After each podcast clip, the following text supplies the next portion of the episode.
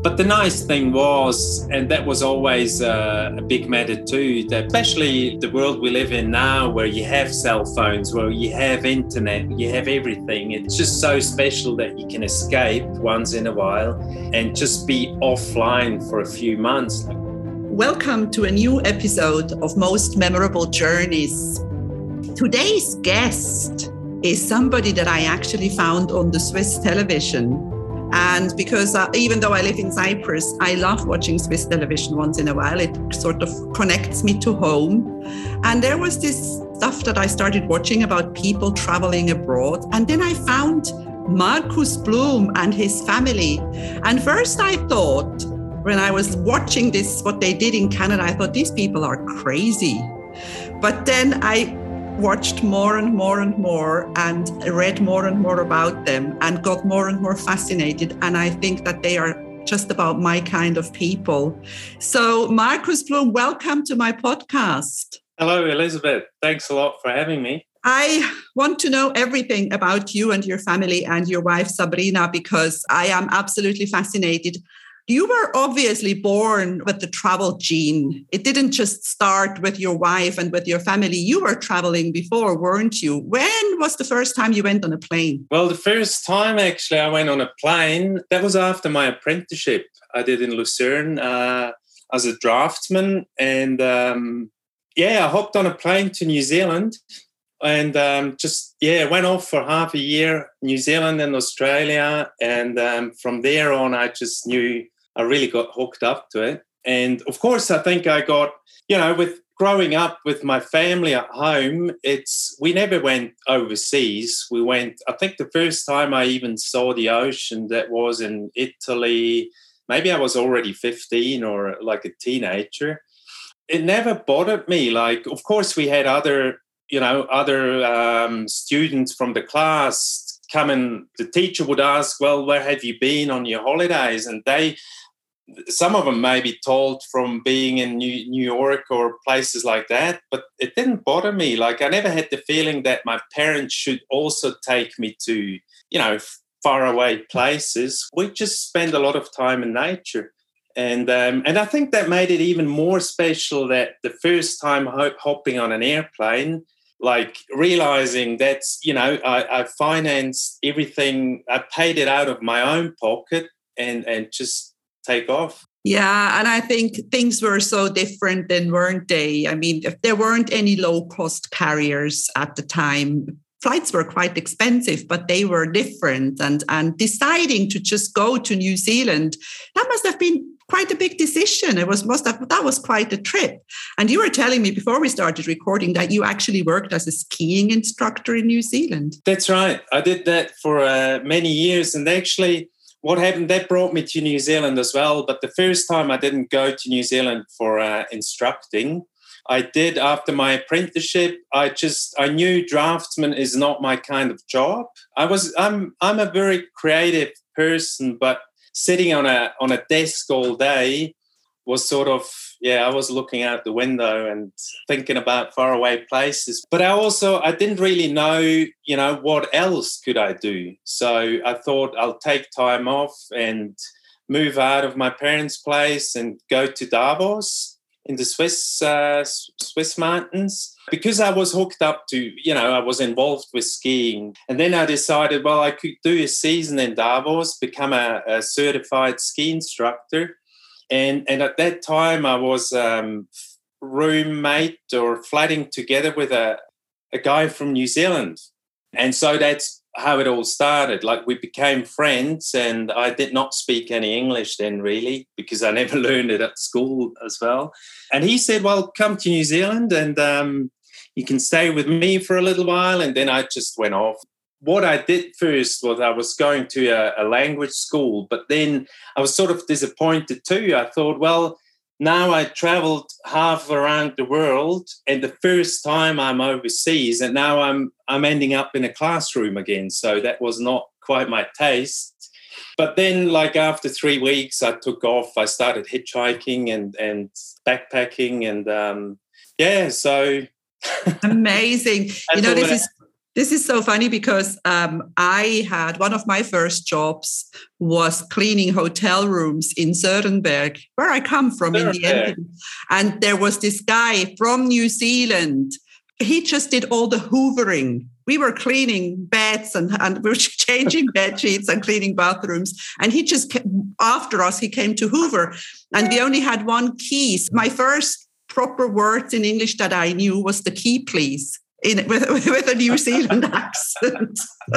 so, so then, um, then Markus, you met you met your wife in Australia, or you came across your wife for the first time in Australia. Yeah, that's right. That was quite a, a special uh, story in my life too. Um, like that was a few years later. Yeah, after that first trip to New Zealand, like it all started that I was going, like I did the winter season in Davos and then you know, in summertime when they have winter in New Zealand, I, I go to New Zealand and, and um, do ski instructing. And then later on, I was doing ski racing in New Zealand too. So I think it was in 2004 after I finished my season in New Zealand, because before I would come back to, to Davos, I always, um, you know, did, did some traveling in between seasons. So my brother joined me. We met in Australia and we did a, yeah, we had a fantastic time, maybe traveled for almost two months. And then just a day or two days before we decided to, or had to fly back to uh, Switzerland, we ended up in Cairns. So we walked through the street in the evening and we see this uh, Swiss bacon coffee shop. And usually I'm not the kind of guy that you know if i'm overseas i don't need to find a swiss bakery or something. I just you know i like local stuff. So but anyway we we it was shut that that cafe and we said well next morning morning we come here and we have coffee and we were sitting on a table and of course like my brother and me we were speaking swiss german and this beautiful uh, young lady comes up. She was working there. That was sabrina hearing that we speak Swiss German. So she comes up and, of course, like takes the order, but also says, Well, where are you guys? And she said, No way. Like I was living in Davos, basically growing up in Davos for many, many years, but we've never met in Davos, which we, she's six years um, younger than me. Of course, that was back then. She would not be maybe in bars when I was in bars. So, and she was friend friends with people I knew and I was friends with. Anyway, she served us coffee and that was it basically. But after we left the cafe, I said to my brother, I said, wow, this girl, that that's now I fell in well, I mean I fell in love. I, I just said, she's beautiful. She's really nice. That's that's the type of girl I could imagine, you know, like I would, yeah, I was just hooked up and I think I was I was just all day long I was talking to my brother about her. And funny enough in the afternoon we she had maybe lunch break or whatever and we crossed again on the street. And um, she said well you guys like to come for a drink this evening. And we said oh yeah you know we might come. So she told us where she's going to be and but also said that was even at the cafe, I forgot to tell you. She said, well, she's now living, of course, in Australia because she's she was um, in her younger years she was living in in australia with her parents. So it was easy for her. She had the um, citizenship. But she moved to australia and at that time was living together with her friend with her boyfriend. And and she told me of course she told us that. So i said to my brother well you know, she's taken anyway. So, and my brother and me had a drink in the evening at the hostel, and um, and then my brother says, "Well, do you want to go to that place she's now at the bar and have a drink with her?" And I said, I was sort of too tired, or just could not, you know. I said, "Well, let's leave it. She's got a boyfriend anyway, and we're going home tomorrow, so no point." We stayed where we were and and um, went home to Switzerland and two years later, funny enough, she was um, back in Davos, no boyfriend, and it all happened. That's how things now we happen. got a family. and there is no coincidence in life. There is, you know, everything happens for a reason. And it's amazing, isn't it? I mean, how big or small can the world be that you met the same girl in Australia and then back in Davos and she was available? Sometimes it doesn't work. You could have been hooked up with That's somebody right. at the time. That's so right. you were and yeah, she basically, and she only planned to come to Switzerland for because her mum had a her 50th birthday then.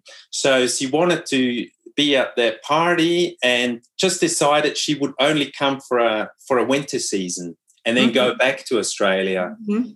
And um, yeah, she went back to Australia after the season, but only to get her stuff and you see. but she also told me, and I think that's when I really started liking her. She said, "Well, something you got to know, like if you if you want to stay together with me, I'm not going to spend all my life in one place. like I want to keep traveling." yeah i think you you you know we're like two souls who found each other with on the same wavelength so then what happened then you, tell me then you went to canada well, that's right. just- We- what what made you go to canada Well, it was basically like it didn't take long. I think we were only maybe, yeah, maybe one and a half years together, even or less almost. She said, you know, we just we talked about having kids, and because she traveled lots and I traveled lots, and we, you know, totally in love, thinking we're the right, you know, the the right couple for that. So, so we decided to have a family, and um, so when Sabrina got pregnant, we just, you know, all everyone around us basically, our families and friends and everything, one would come up and say, well, you know, finally Sabrina is pregnant, so that will stop you guys from traveling because now you, you know, you will have a family, you settle down. And for a while we thought, yeah, that's probably what we're going to do. And um, not being honest with ourselves maybe but just and um, so we decided when sabrina was four months pregnant we decided well now we're going to do our last big trip maybe for a while and um, so we went to canada for a few months and bought a canoe and um, traveled down the yukon river but it only i think it only fired how do you say fired us up like thinking well this is really what we want to keep doing but it made you want more. Want more and, and and thinking about well why should we not be able to do that with with a kit too? Because other other like um, the mongolians or you know the nomads or they live out in the bush and pack their kits on a horse or on a camel and and and move to different places and not being complicated you know just because you have a family so but anyway we got we got after that trip we got home. Oh, Elizabeth. Now it's just on the door. I think I just have to hand out something. Is that a no problem no Sorry problem about that. so then you came back to switzerland from canada after this trip when sabrina was uh, pregnant and you decided to go back to canada Yeah, it took a little while again from there. Of course, um, well, our little Amira was born in uh, October, and uh, we also got married actually. And um, and then for a while, of course, you know, we were very happy. I mean, we still are happy parents. So, but we we I think we took it sort of quite relaxed. Like we enjoyed family life, and I think it already showed that Sabrina took it very relaxed. Like being pregnant on a canoe, we had for a few months we had no um, communication, but she just I think she had that in her mind. I'm just pregnant, so most normal thing in life. Then when when uh, Amira was seven months old, we we wanted to move again. You know, we wanted to do something. So of course we we asked ourselves, well, what kind of um, traveling would be possible now with a little girl? So what we did, we uh, basically we packed our bags, took the bicycles, and we cycled from uh, Switzerland to uh, Croatia for a few weeks. And um, and there it really showed us basically that traveling with kids was it was not a problem, you know. Like, of course, it was. She was sleeping a lot too, and she was just uh, in a trailer. And um, but we thought, well, you know, we were sleeping in a tent. We were just simple, so we thought, well, that's all no problem. And um, we got back home, but what we missed, I have to say, on that trip, like Croatia, of course, after Canada being in the wild, was sort of very um, crowded, and you know, we had to basically camp on campgrounds and being jammed in between big motorhomes and um, not having a fire in the evening. So basically, our thoughts went, you know, it was still out in Canada, and um, so we got back home, and um, and suddenly I got this. Um, I was reading this book about Nicolas Vanier, das uh, Schneekind, the snow child. I think there's no, yeah. And it tells the story about this Frenchman, uh, a very famous adventurer, that in '94 he went uh, with his wife and his little daughter. He went into um, he traveled in Canada for one year, but on horseback and uh, built a little cabin on a lake and yeah, just spent the whole year out in the bush. So after reading that story, I was we were just very fascinated, and with and it showed us too that you know someone else was basically doing is doing um, special special things with a child as well. So we thought, let's do this too and um, and and the idea just suddenly grew that it would be our plan to um, to go and find that cabin, which was then 16 years later. So we went to Canada in the year 2010 when Amira was one and a half years old and had this idea, you know, we'll buy horses, saddle them up, pack them with all the gear and food we need for a few months, and then um, find Nicolas Vanier's cabin. And, and the funny thing was, or the interesting thing about it was that in the book, he doesn't describe where it exactly is, but we sort of did research and, and, and found out, but never knew, like when we were on the trip, we never knew when we get to this lake, will that cabin still be there or has it collapsed in between or burnt down or whatever? And and so we it took us half a year for the whole trip and to learn being on the way with horses learn all about horses. And of course we had in the mind we have a little you know we have a little girl and and we really have to be careful and think what we're doing and and be prepared. But also i think what was good that we actually did find that cabin and and we're able to do that whole trip was just just being, I think, young. I wouldn't call it stupid or or um, just thought, why not? First of all, one thing that I wanted to say, what you were mentioning before about traveling around with a child, and originally we were nomads. We lived in caves, and humans traveled around, and humans lived in tribes. It's society that dictates us that we have to be in a house by ourselves, and that's why so many people are lonely and don't know how to be alone. Yeah. And so uh, I think that's wonderful what you did. But the other thing that I wanted to say, did you ever have a situation when you felt afraid? Like, was Amira ever sick and you didn't know what to do? Or did anything ever happen during that time that you felt, oh no, you know, maybe that was not such a good idea? Yeah, um, no, definitely. Amira, to answer that question, she was never sick. We weren't sick either. But it was like at the very start, like we just we went to Canada and and um well, we knew sort of our route where we have to go to find that cabin, but we didn't have organized horses before, and um, we hardly had any um, experience with horses at all. So we went to Canada, went to a place where they that was in Vanderhoof in British Columbia, where we knew there's very there's big farms like horse farms and and we thought well we go and find a person or a, a farmer that will uh, basically sell us horses so we met this guy John, and um, he he was retired, but he had more than hundred horses, and and we thought, well, when we heard he has so many horses, we thought, well, this will be easy. Like he'll sell us a few, and um, but it turned out that most of his horses were just wild.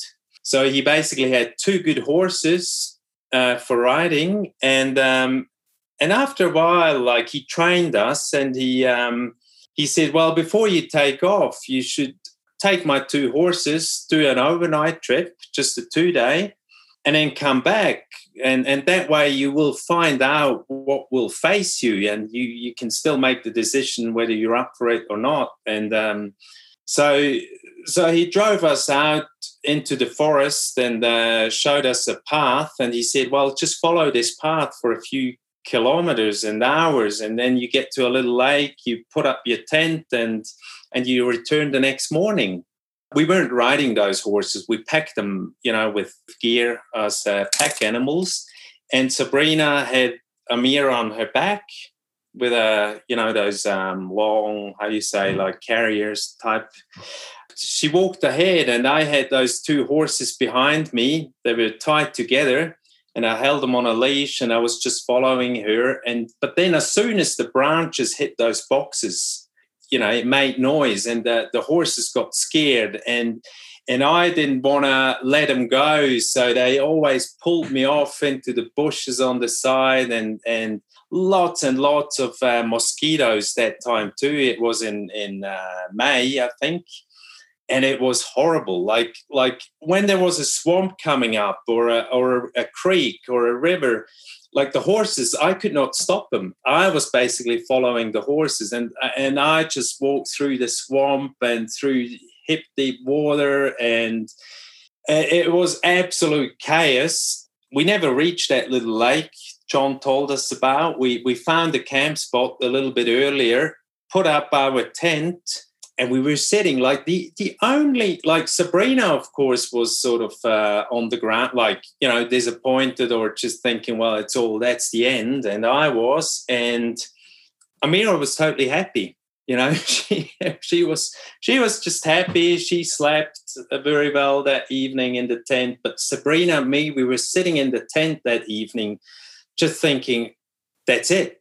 I sort of still had hope, but I could not um, convince her to, you know, say, oh, yeah, no, we'll be fine, you know.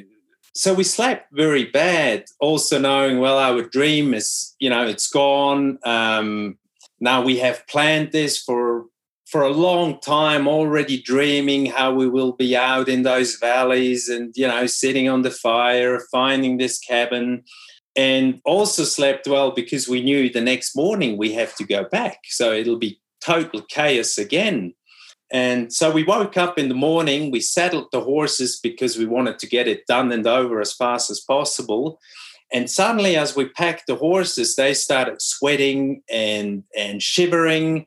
And I thought, oh no, this it, it can't be. Now we only put them on a saddle and they all already act up like this. So, but what happened? And the horses saw it before or smelled smelled it before we did it was a, a bear turning up not far away from us. So just because we could deal with that before we could deal with that problem too, like John turned up. He came up to us to check. And I said, John, oh, I'm so glad to see you. Told him all about the problem we had. And, and he said, Well, if that's the case, don't go back the same way. Not far from here, there is a, a road, like a forestry road that leads out. So take that road, and there's no branches, and the horses probably will be fine. On the way back, everything calmed down because the terrain we had a road to to walk on. So, and and and suddenly, like this this little how you say like hope came back. You know, suddenly thinking, well, it's all relaxed, and and and also finding out that John said, well, maybe the horses are not as good as you know as I thought. And if you find other, if we find better horses, then maybe you can still try. So, so I think that was the good thing. If that evening, if we would actually have reached, if that lake or that camp would have been the end, we would have given up. I think, but the the way back saved us because it gave us time to think about it and and look at it from a different angle and funny enough, like you said before, there's no um, how do you say no coincidence. There's no coincidence, coincidence in yeah. life, right? Yeah. suddenly these people all around in the area they heard that a young family is looking for horses so suddenly we got contacted and um, got given good horses for for a few months and amazing amazing so you did do what you wanted to do and i read that you were you were isolated for quite a long time you were just the three of you weren't you and you had to buy food for this time and you were living off I don't know um, birds that you. The, yeah, we did, especially in winter too. But in summer, we did a lot of fishing. Yeah. Um, and um, birds. Yeah, we shot. Um, we shot birds. Um, how do you say? Like the snow, like the, the forest chicken, basically. Yeah.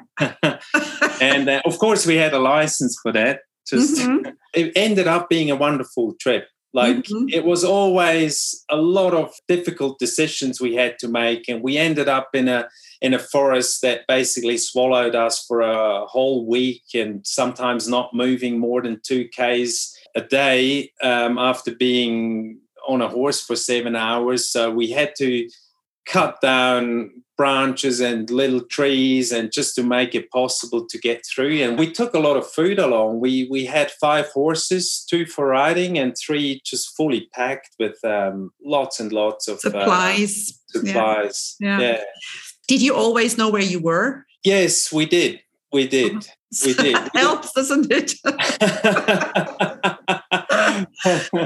so yeah, uh, and then but what you said, yeah, we spent we spent the whole winter then in that cabin too. But maybe I go too far advanced uh, ahead now. No, no. But then you decided this was always time limited. Had you always given yourself a certain amount of time that you would want to stay there? Or did you just decide at some point it's enough now and we're going back? How did that happen? No, we actually, like when we left, we knew we have half a year. Okay. I was still on contract. I was working in a sport shop here in Davos and, and suddenly my boss came up to me and he said, Oh, Markus, you have like five months overtime or, you know, like please take it. Mm-hmm. well so so that was that was it. That sort of explained yeah. to you how we could afford it all you know? Yeah. so you and, put this you put those five months to good use. I mean that was an amazing experience. Yeah. Yeah no it was totally and and of course it made us hooked up even more and and showing us that we are basically not limited being a family. We can still do you know maybe even what other people wouldn't even do without uh, with a child, so mm. or without a child. But you see, I always say that um, people, most people live in the comfort zone. They stay in the comfort zone, but the comfort zone is the place where all the dreams die.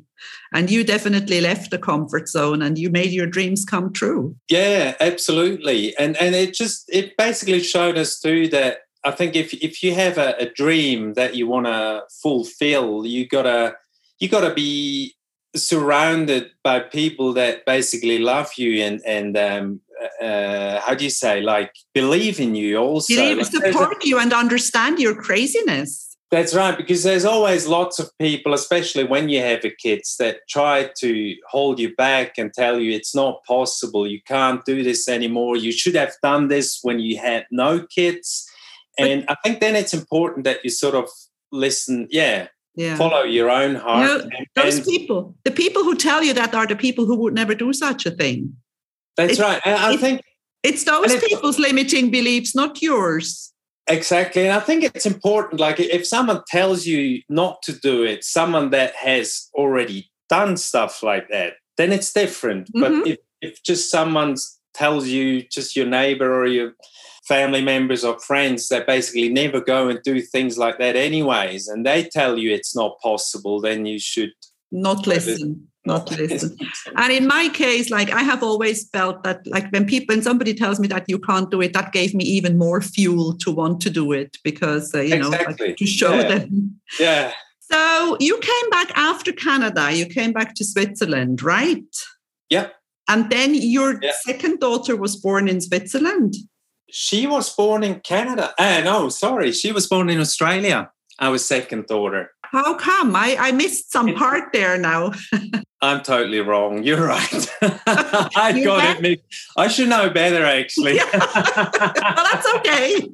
With all the traveling that no, you you're right. You're right. You're, you're, second daughter, I just thought because now they got an Australian passport, they got the younger one got a, a Canadian passport, of course, because she was born in uh, in Canada.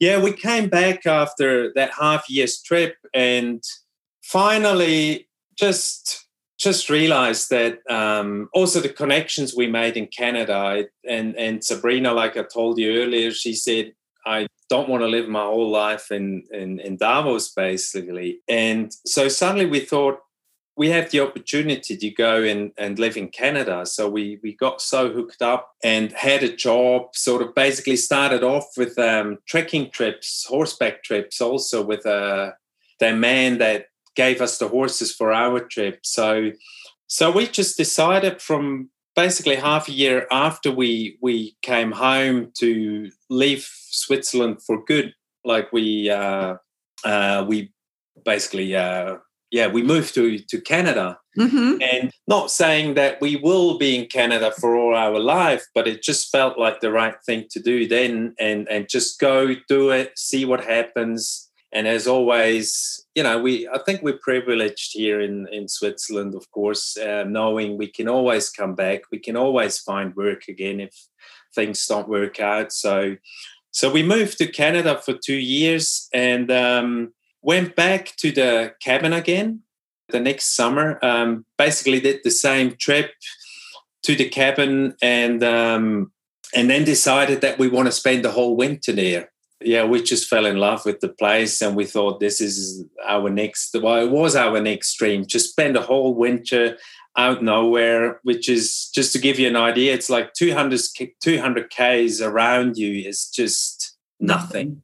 Just no, no town, no, no other people, just, just wilderness. And um, so you almost like when you're there, you almost, it almost feels like, I mean, no, but Alcatraz, you know, you can't, you're there, but there's no way you can escape anymore in winter. You just, but did you have any like? Did you have like? Well, how do you call? I mean, you obviously didn't have, a, couldn't use a cell phone, or did you have any contact or any way to contact anybody? No, we had um, we had a, a satellite phone. We did carry a satellite phone. Uh, we had a a spot messenger, which is like a, a, a safety, like a, a, signal that you can push buttons if you know you have like a contract with a search and rescue okay. um, company the, the reason was why we had a, a, satellite phone was because when we spent the winter in the cabin, Sabrina was pregnant again. So mm-hmm. we thought just prepare. Um, yeah, if worst comes to worst. But the nice thing was, and that was always uh, a big matter too, that especially the world we live in now, where you have cell phones, where you have internet, you have everything. It's just so special that you can escape once in a while and just be offline for a few months. Yeah. Like no one can reach. Like we could call someone, but no one. If necessary, you could call someone. Yeah. Yeah. yeah. yeah. just enjoy just nature and completely like quiet, no electricity, no nothing basically. And did she give birth alone? No, she like uh, Naira, the young one. She was born in uh, Prince George in a hospital. We decided to, yeah, to yeah. move out of the cabin. She was already uh, nine months pregnant, just just short bit before labor. So we decided now we'll play this safe and yeah, uh, yeah, yeah, yeah, amazing, amazing. Right. So you were doing these tours. People were coming from abroad and you were taking them around on these horse on these uh, what do you call them? Like trekking trips right? Yeah trekking trips. We actually established a, a sort of a route to the cabin yeah. like a, a, short a shorter version. And for quite a few years we took clients together with our canadian friend to uh, to show him the place. Uh, yeah. And then you went back to Switzerland? And we went back to Switzerland. And one reason was that that I suddenly had the opportunity to go and have uh, speeches about our adventure trips all around Switzerland, later on in Austria and Germany, and and like in Canada, we basically we only like the the job to be able to do those horse treks that was only limited to a few months, mm-hmm. and so we needed, you know, we would have needed a job. You needed income income. Yeah. And um, so we decided, well, having this or same things in life happen for a Yeah. reason, I think. So I thought, well, take that opportunity and do those speeches. And um, so we came back, and and soon after, it also turned out that Naira was allergic to horses. So it just was the end changed of the horse life stories. again. yeah, so that that basically stopped us then uh, after some years to yeah, we just we're not able to travel with horses Okay. anymore. and then came Australia. Yeah, and that was another good example, I think, for things happen in life and the alert being um, for Naira being allergic to horses. It just completely changed our life again. Of course, what happened was um, we were back in Switzerland and we thought we wanted to do that was before we knew that she was allergic. We thought we'll go to Patagonia and travel with horses there. Yeah. And we thought everything will be so much easier now because we got the experience with horses, which was a big thing, of course. And also, we already had horses waiting in Patagonia for us. So we thought, well, this time it's just easy. We fly to Patagonia, we're very well prepared. We'll take the horses, saddle them up, and off we go.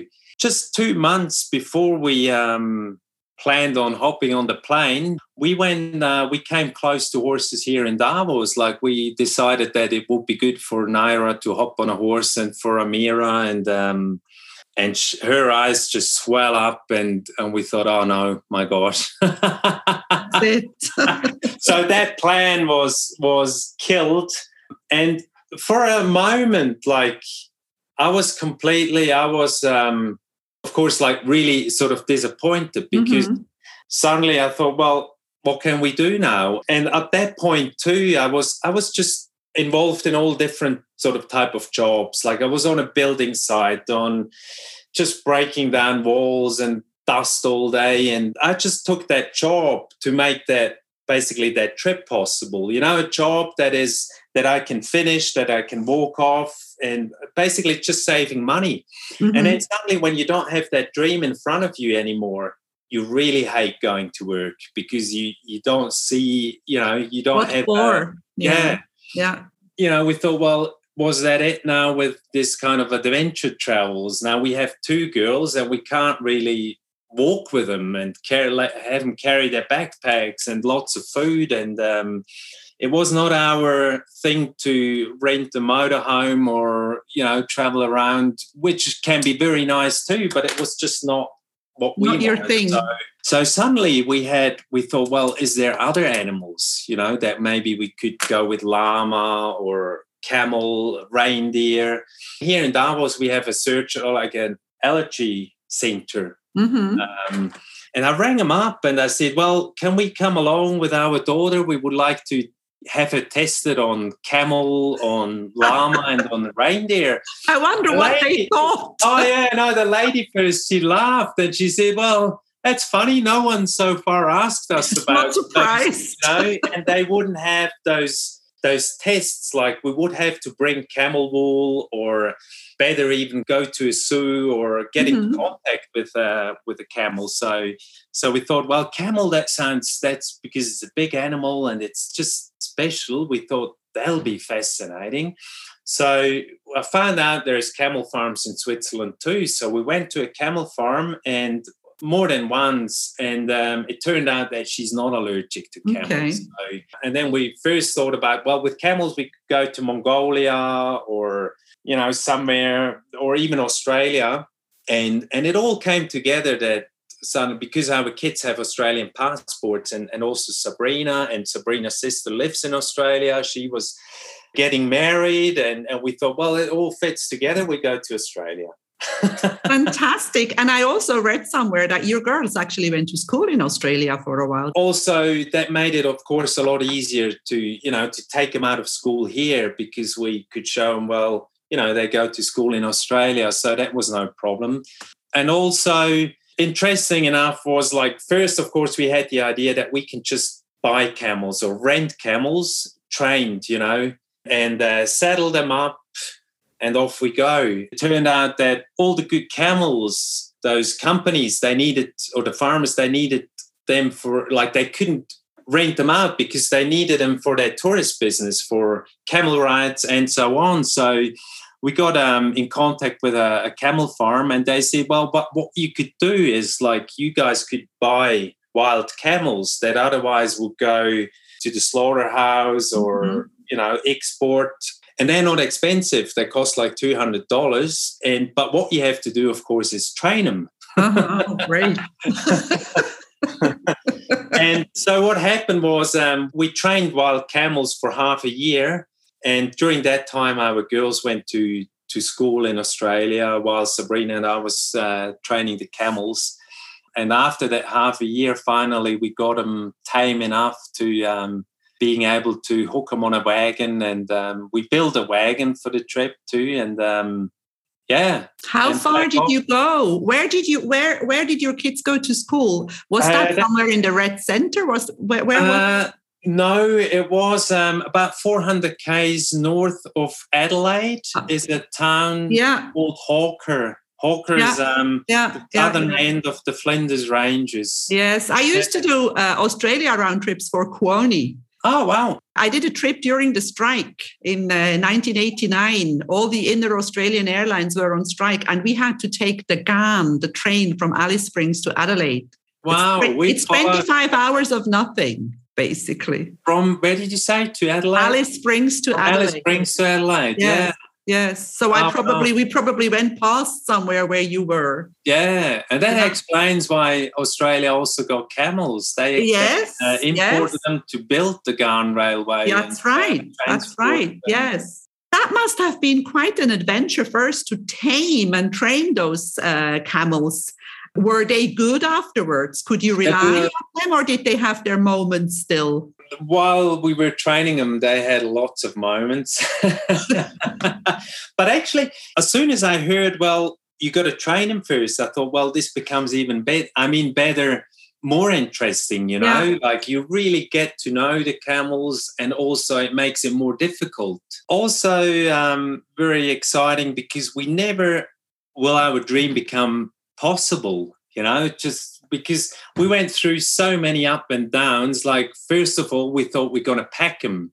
You know, we train them so we can pack them and travel in a string.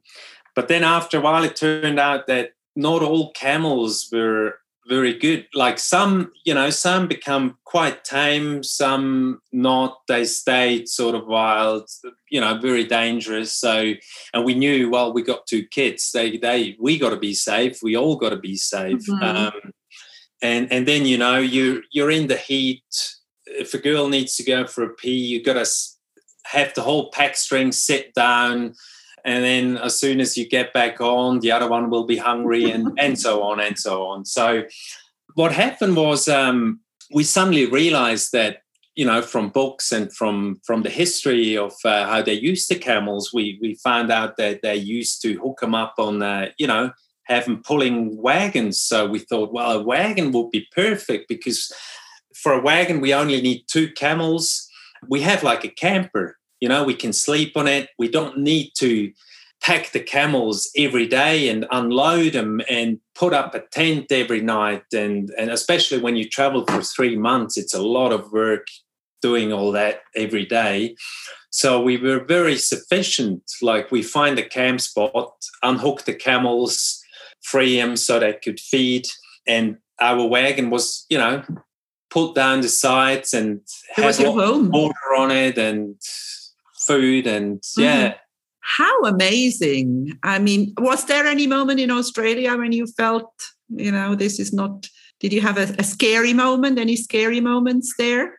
We did have. Um, once we started to trip, we actually uh, ended up in the most difficult terrain at the beginning through the Flinders Ranges, and the camels weren't they were quite good, but they're still in the process of learning, becoming better. So same with us. And um, so sometimes we get up steeper. You know, there's quite some hills like they have them in Australia too, almost mountains in the Flinders Ranges.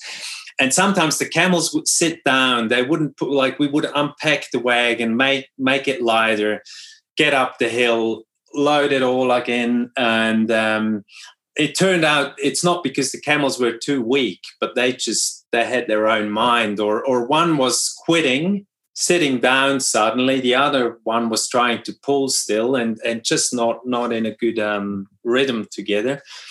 But then after a while, it was already after two or three weeks, we had a very uh, basically tragic moment that we had to uh, shoot one of our camels. Uh, it broke a leg, and uh, mm-hmm. that was uh, that was pretty pretty hard for for us, and also yeah, something quite special for the for the kids for too. the girls. I can imagine girls. But what happened was first we took off with four camels because we had those four camels, which were we all thought they were quite good, and we thought, well, we could swap them. You know, two could pull, two could walk behind. They were tied on a on a string, but a, a thin rope that they could break free if they needed. So what happened was um, we went over a sort of a, a, hill down the other side. It was not steep, but the, the camels that pulled the wagon, they sort of started trotting. And, and suddenly the ones behind, one pulled back, ran off to the side. The other one, you know, uh, broke loose too. But then it was she was sitting down on the road, and I thought, oh, something must have happened. Mm-hmm. It wasn't a scary situation, but the camel, it was just sitting on the road, not getting up, and I thought that's strange. Mm-hmm. So we walked up to it, and then we we could see it. It broke a broke a leg and there was just nothing we could do anymore we were there for maybe an hour and trying and but then just realizing yeah well i guess that's there's always two sides to everything isn't there? And that's probably a moment but it's an interesting moment also to understand nature and and uh, you know how things sometimes happen. Yeah um, also for the also for the girls i mean it's not it's not a nice moment of course. It's difficult but also i think they they already saw when we were in Canada, you know, like when we caught rabbits, mm-hmm. we ate rabbits, we ate birds, we ate mm-hmm. fish, and they, and they were always very, very interested of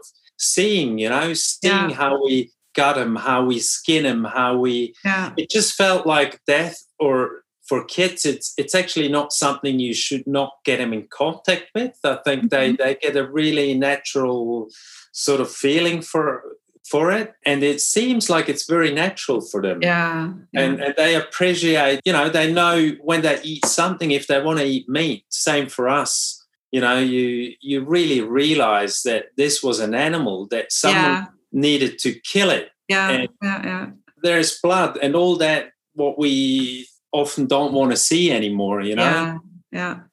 But it helps understanding. Totally. Right so now because time is passing and uh, this is so fascinating. You obviously went back to Switzerland after that, but and then COVID happened. But COVID didn't stop you from going somewhere. You went to Kyrgyzstan, right?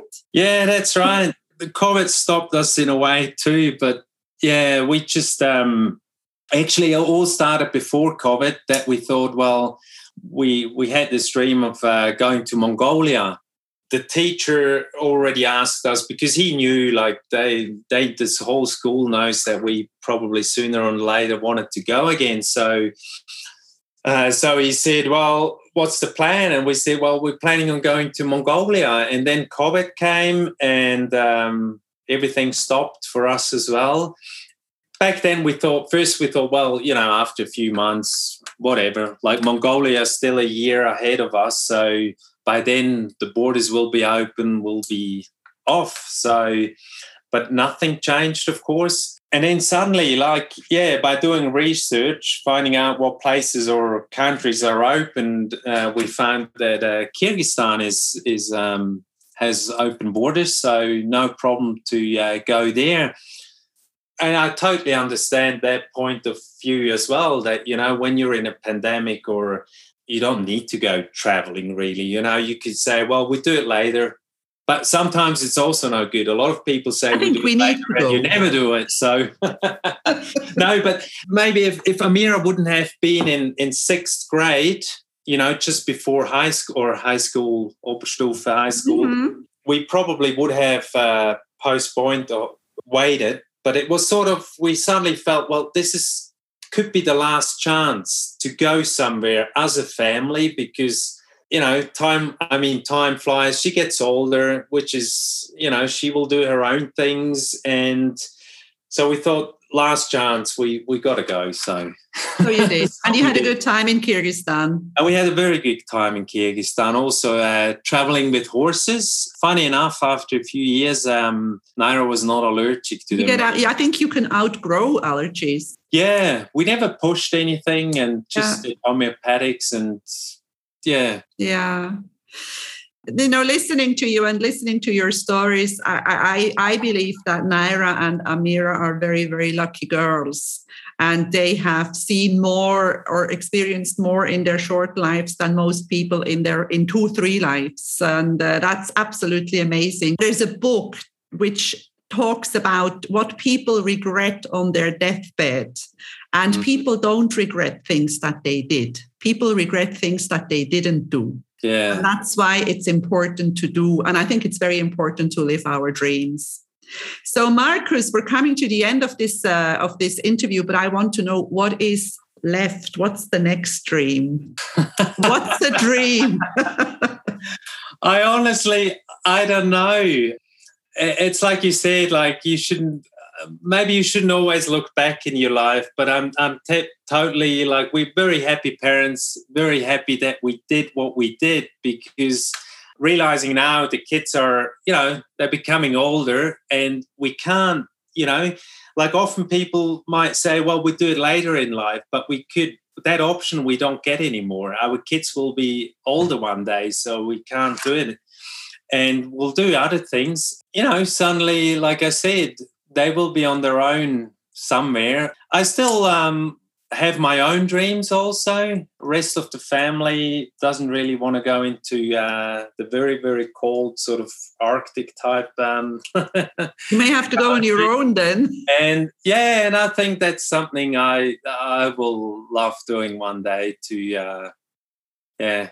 Really? So that will be another. We'll do another interview after that. That will be another story to tell. Yeah, Sounds so good. Tell me, but there might be more. There definitely, and I hope so. We'll we'll do more family trips too. Yeah. yeah. So um, you do presentations, don't you? People can book you to talk about what you did, or how can people find you? Yeah, that's right. Easiest is uh, on on our website. It's called uh, Blum und Weg. I will book. I will. I have. In, but I'll put it in the show notes. All, okay. All yeah, be. and I love like I do. Yeah, it's different. Some some speeches are just basically about the story, and and some you know there's businesses that want to have certain uh, yeah about certain themes, and yeah, it became. I have to say, it became a job. So that's a wonderful job. That's right. Living the adventure and talking about it. But you see, it didn't, nobody gave it to you. You had to do the experience. This nothing comes for free. You know, you had to do all this, all this stuff, but now you can talk about it and making it a job is a dream come true. Exactly. Yeah. yeah. Right. I think we're leaving it at that. Thank you so very much for spending time with me. And uh, I wish I could be where you are in Davos and go and skiing, but I'm sitting here on my island in the sun, but that's okay. Thank nice. you, Markus, for being my guest. Well, it's been a big pleasure. Thank you, Elizabeth. If you enjoy my podcast, please like, share, and subscribe to my channel. You will find all the information in the show notes.